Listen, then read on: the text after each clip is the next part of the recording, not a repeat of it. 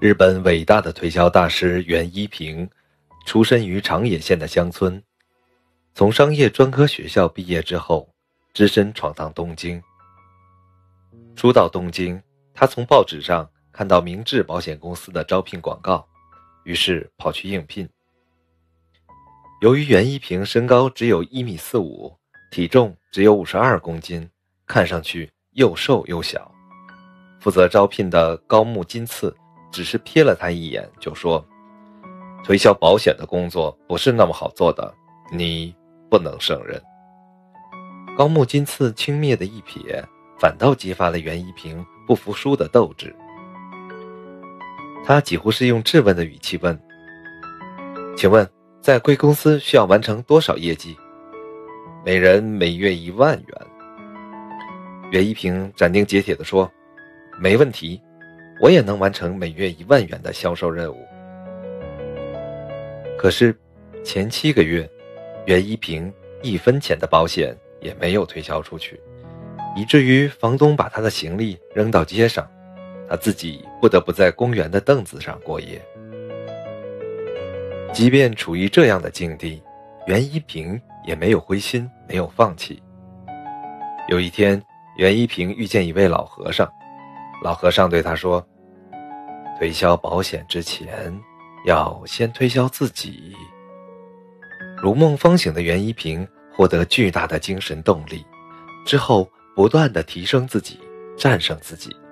到第九个月的时候，完成十六万八千元的销售任务。他的业绩超过高木金次的要求，突出的业绩也为他赢得明治公司的礼遇。他也把公司的每一次提拔和重用，当成是自己不断进取、不断超越的动力。终于，袁一平成为二十世纪日本最伟大的推销员。在袁一平的推销生涯中，成功把保险推销给三菱集团公司的每一位员工，具有极其重大的意义。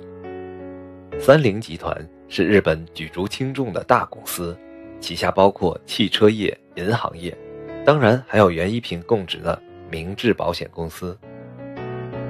有一天，袁一平好不容易获准见到三菱集团的董事长串田，可是见面之后，袁一平刚一表明来意，串田就说：“你别拿保险这玩意儿来占用我的时间。”袁一平没有退缩，而是大声对串田说：“您真是糊涂。”公司一直教育我们，保险业是神圣的。可您刚才说它是玩意儿，我马上回去告诉公司所有人您刚才说的话。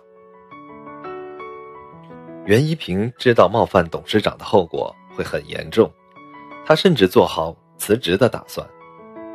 然而，他刚回到公司，就接到串田打来的道歉电话。事后，串田很快召开董事会。将三菱集团所有员工的退休金纳入明治公司的保险统筹安排。袁一平总结了这样的心血结晶：推销成功的同时，要使该客户成为你的朋友。